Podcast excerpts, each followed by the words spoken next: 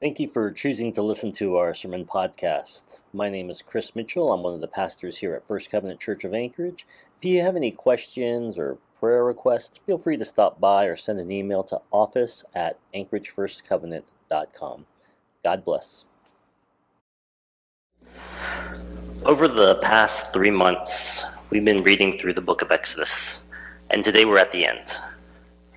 Um, but before we go over this last chapter in this book. I, I want to recap what the book was about. This book is about God rescuing a people from slavery and transforming them from an extended family of freed slaves into a people chosen to live with and to reflect the glory of God for his redemptive purposes. God rescued the Israelites from Egypt. He took them out of slavery. He rescued them from Pharaoh's army, and God led them through the desert and he established a covenant with them um, as his people. God gave them instructions on how to reflect his character on the world. And he taught them to build a structure that would embody and reflect the new way he would interact with them. And so the people built a tabernacle and, and sewed priestly garments and received instructions on keeping the Sabbath to demonstrate this new order of creation where God would dwell, not outside the camp or up on the mountain, but with his people. And God did this through his prophet Moses. Um, now, there's this little part I want to kind of shoot back to because uh, it's going to come more into play. Um, Moses had this tent set up outside of camp. And whenever he wanted to ask God a question, whoever wanted to ask God a question, they'd go there and they'd ask Moses the question. And then Moses would go inside the tent and he'd ask God. And whenever he was there in, in there with God, God, a cloud would hover above the tent so everyone could see that, hey, Moses is with God. And that tent was only for Moses, and, and apparently Joshua his aide. And then uh, Moses would talk with God, and God would tell Moses things, and then Moses would go into the camp and tell people what God said. And, uh, and Joshua would stay inside of his tent. Um, actually, I want to look at that verse for just a moment because it was pointed out to me last week. Um, oh, oh, by Marcy Bell and uh, and she was disappointed I didn't talk about it last week. So I'm talking about a little bit this week. Um, so this is Exodus 33:11. The Lord would speak to Moses face to face as one speaks to a friend. And then Moses would return to the camp, but his young aide Joshua, son of Nun, did not leave the tent. Now, Moses would speak to God directly, like with a friend. And I'm assuming the face to face bit is a figurative language because a few verses down it says that God tells Moses that he can't see God's face um, and live. But while Moses is off dealing with the people, Joshua got to stay in the presence of the Lord. And if you know anything about Joshua, um, he becomes the leader of the Israelites after Moses. And he takes the Israelites into the promised land and he leads them um, through some horrific battles and brutal slaughters and he had to drive out the people living in the land, and it was not work for the faint of heart. And I'm sure that his faith was tested. Um, and, and what better training was there for this young man than to sit in the tent with the presence of the Lord? Right? What better way to train to hear God's voice? What better way to bring your burdens before the Lord than to actually uh, sit in the Lord's presence? So Marcy brought that to my attention. I thought that was very insightful and actually appropriate for today. So um, I wanted to share that. Um, the tent where Moses would meet with God outside of the camp was called the tent of the meeting, right? Because it's where he met with the Lord. But as you read the instructions of the tabernacle, uh, there's a tent. So the, there's the tabernacle, and then there's a tent inside of the tabernacle. Um, and that starts to be called the tent of the meeting. Because God would no longer be met outside of the camp with his people. God would be in the midst of his people, right? That's where he could be found. Not on the mountainside, not in the wilderness, but with his people. Now I'm going to read chapter 40, uh, the whole thing, um, because it's the last chapter of this book. And it's also just the beginning of a deeper, richer story for God's people. So it's going to take a moment. But let's read chapter 40 of Exodus. Then the Lord said to Moses, Set up the tabernacle, the tent of the meeting, on the first day of the first month Place the Ark of the Covenant law in it, and shield the Ark with the curtain. Bring in the table and set up what belongs on them Then bring in the lampstand and set up its lamps. Place a gold altar of incense in front of the ark of the covenant of the law, and put the curtain at the entrance of the tabernacle. Place the altar of burnt offering in front of the entrance of the tabernacle, the tent of the meeting. Place the basin between the tent of meeting and the altar, and put the water in it. Set up the courtyard around it, and put the curtain at the entrance of the courtyard. Take the anointing oil and anoint the tabernacle and everything in it consecrate it and all of its furnishing, and it will be holy. And then anoint the altar of burnt offerings and all of its utensils. Consecrate the altar, and it will be most holy. Anoint the basin and its stand, and consecrate them. Bring Aaron and his sons to the entrance of the tent of the meeting, and wash them with water. Then dress Aaron in sacred garments. Anoint him and consecrate him, so that he may serve me as priest.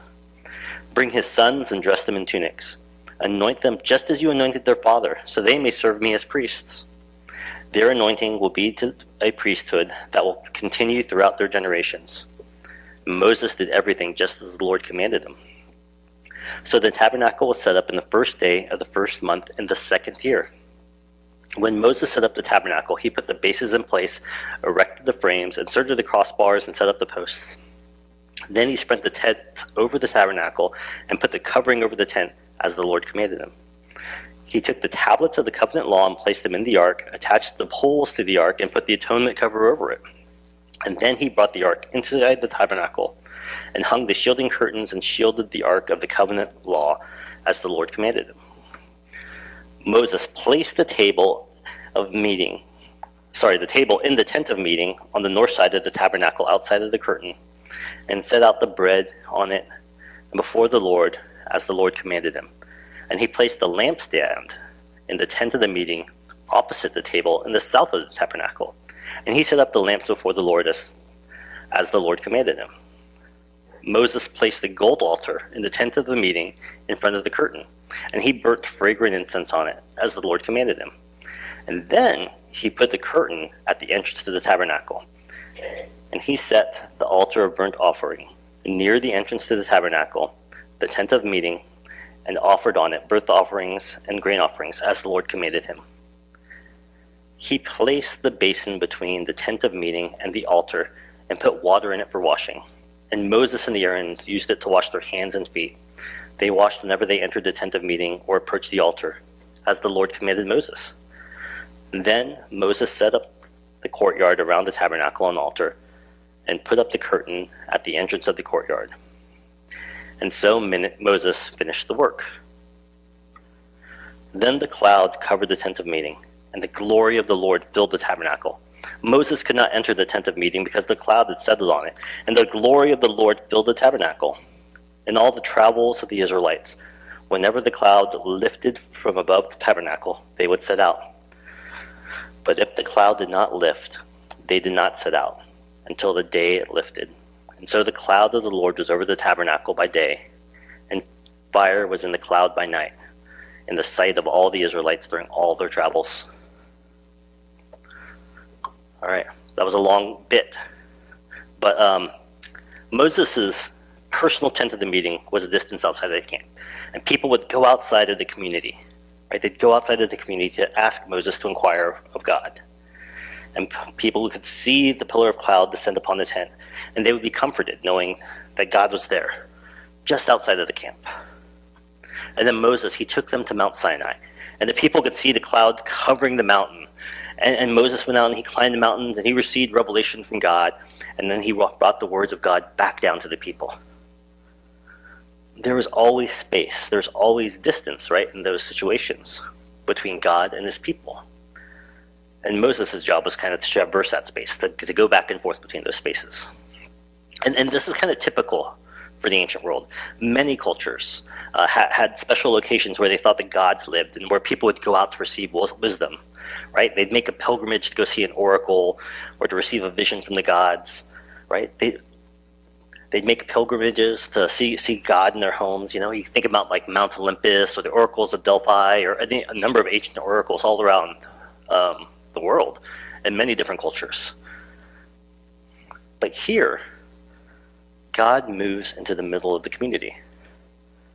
God comes down to where the people are. His glory is no longer found on the mountaintop or a tent outside an encampment, but in the middle of the community. And of course, that changes things. Because before, Moses would go into the tent to speak God face to face as friends. But now God's presence was in the temple in a real way, right? And, and God doesn't hold back. He fills the temple with his presence. And for all his closeness with God, Moses had never been in the full presence of God. In fact, in uh, Exodus 33, God told Moses that to see his face was death, right? And God protected Moses from seeing him, even though, you know, Moses asked to see him. God protected them from seeing him, only letting Moses get a little glimpse of his back. As close as Moses was to God, and as personal as his relationship with God, God was now more fully present in the middle of all of his people. Right? He was more fully present. He was, he was, he was more real there than in the places where Moses went to go see him. And that's there with his people in the middle of a desert, in the middle of the, of the wilderness. God was with the Israelites. Uh, we've been reading through 40 chapters of this book, and this is still the start of their journey. Um, so they still have, this is only one year, actually, into their journey. They still have 30 more nine, 39 more years to wander around. Um, and, and they're going to be lost, and, and they'll still be journeying this way and that way, being led by God, knowing that their inheritance lies ahead, but not knowing when they'll be able to reach it. And eventually realizing that they will not even live, go to that promised land themselves, but their children would. But during all that wandering time, God is with them. The tabernacle is with them. God is in the midst of his people. Their journey with God as his people is really just beginning. And this is why I felt led to share this book with you guys. Our journey with God is still just the beginning. Through the power of the cross, we've been set free from the power of death, but we're still in the beginnings of our story. All right? Even those of us that have lived some years, we're still in the beginning of our story. Eternity is long. Um, and through the power of the cross, we've been set free from death. But we're still in the beginning of our story. We're still journeying through the wilderness of our lives. And there's still dangers and there are still heartaches, but the Lord is with us. Sure, we do not have a cloud to follow during the day or a pillar of fire during the night, but we have something better. I want to read this little bit from uh, Hebrews chapter 3, verses 1 through 6. Therefore, holy brothers and sisters, who share in the heavenly calling. Fix your thoughts on Jesus, whom we acknowledge as our apostle and high priest. He was faithful to the one who appointed him, just as Moses was faithful in all of God's house. Jesus had been found worthy of greater honor than Moses, just as the builder of the house has greater honor than the house of itself. For every house is built by someone, but God is the builder of everything. Moses was faithful as a servant in all of God's house, bearing witness to what would be spoken by God in the future. But Christ is faithful as the son over God's house. And we are his house, if indeed we hold firmly to our confidence and the hope in which we glory. Moses is God's prophet, right? Who God uses to bring freedom to the Israelites. Moses prepares his people and he leads them and he forms them into a holy people with God in their midst, where God leads the people. But Jesus goes further than that. He transforms God's people into God's temple, the place where God lives. God is not just in our midst, but God is in our lives. God is our lives. The old self is driven out. It cannot stand the glory of the Lord and live. That's why we say the old self is dead. Um, one of the sacraments of our faith is baptism.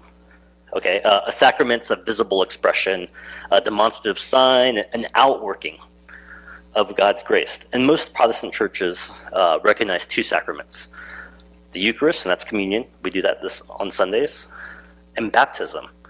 And and the when and how of baptism. So that's a whole other topic. But I want to talk a little bit about what baptism is. We say baptism is a burial. It's the death of who we were.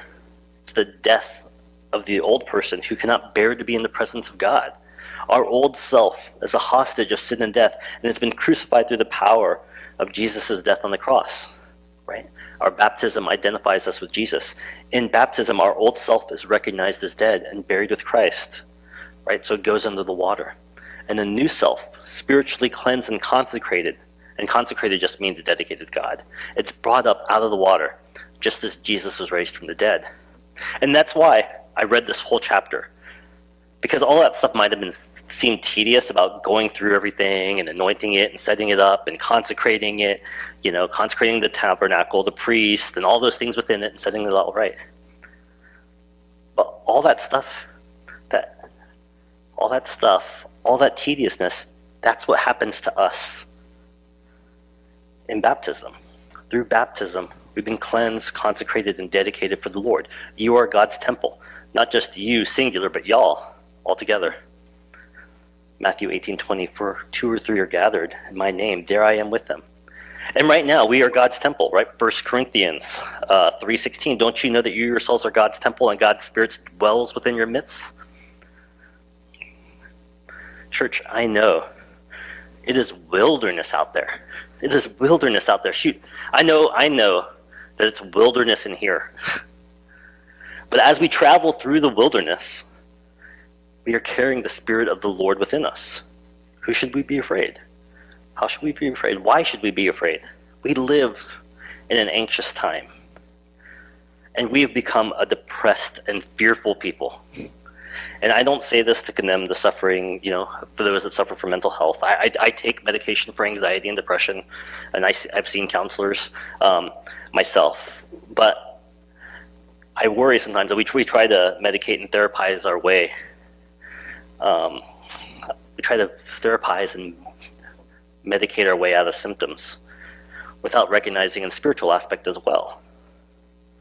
We've forgotten that we are a temple, right? We are, that we, um, not just me and not just you, but, but us, we're a dwelling place for the Most High God. And God dwells and lives within us, right? We are made for that. We are made to be a place where God dwells. And and as we move through the world, right, we should be an outpouring, right, of God's Spirit. And we need to treat ourselves like that. We need to remember that the Lord is our life, and we must guard ourselves, right? We must guard this temple from the idols of our age, right? Our individualism, our politics, our consumer choices, our occupations, our recreations, everything in this world that tries to claim our identity and heart, all of it, it has no place in the temple of the Lord which is us. So we need to remember that we are temples of the Lord. And we need to renew ourselves to his service. Right? What, is a temple for? A temple is for worship. It's for bringing our concerns. It's for intervening. It's for, um, for, for bringing our sacrifices to God. It's for bringing our burdens to God. It's for intervening and standing in the gap to pray for, for God to do things that we can't do it ourselves, right? We need to treat ourselves like that. God wants to use us. Right? God is using us to transform our community, right? To do the work um, in our community, to demonstrate His goodness, to demonstrate His kingdom power. That's why we've been reading Exodus, right? Just to get to this point. Okay, all that stuff, all the tabernacle, all those things that this was all leading up to is made in completeness through Jesus Christ and what he's doing in your heart right now. Let us remember that. And let us cast aside our old selves. All right? Let, let us not be hostage to all those things, all those burdens, right? All those idols of this world. Okay? Remember, idols are things that steal away our worship, that steal away our focus. That's actually one of the things that it says over and over again in the in the New Testament. Guard yourselves from idols. Guard yourself from idols. Um, I don't think they're just talking about little golden statues. okay, they're talking about all those things in life that seem so important. All right, let's pray. Holy Father, you have rescued us. You have redeemed us, Lord.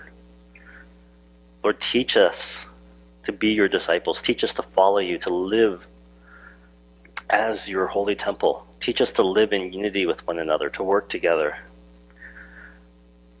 to be your hands and feet in this community, Lord. Lord, teach us to intercede for our brothers and our sisters who don't know you. Teach us to, to pray and to work for the good of our neighbor. Teach us to demonstrate your goodness, your love, your compassion, and your redemptive purposes in this world. That you're not willing for people to perish. You don't want people to perish. You want to rescue, you want to save. And we, may we follow that charge because you are a God who saves, as you did with the Israelites, so you're doing to the Anchoragites and the Alaskanites and all of us. In Christ's name, I pray. Amen.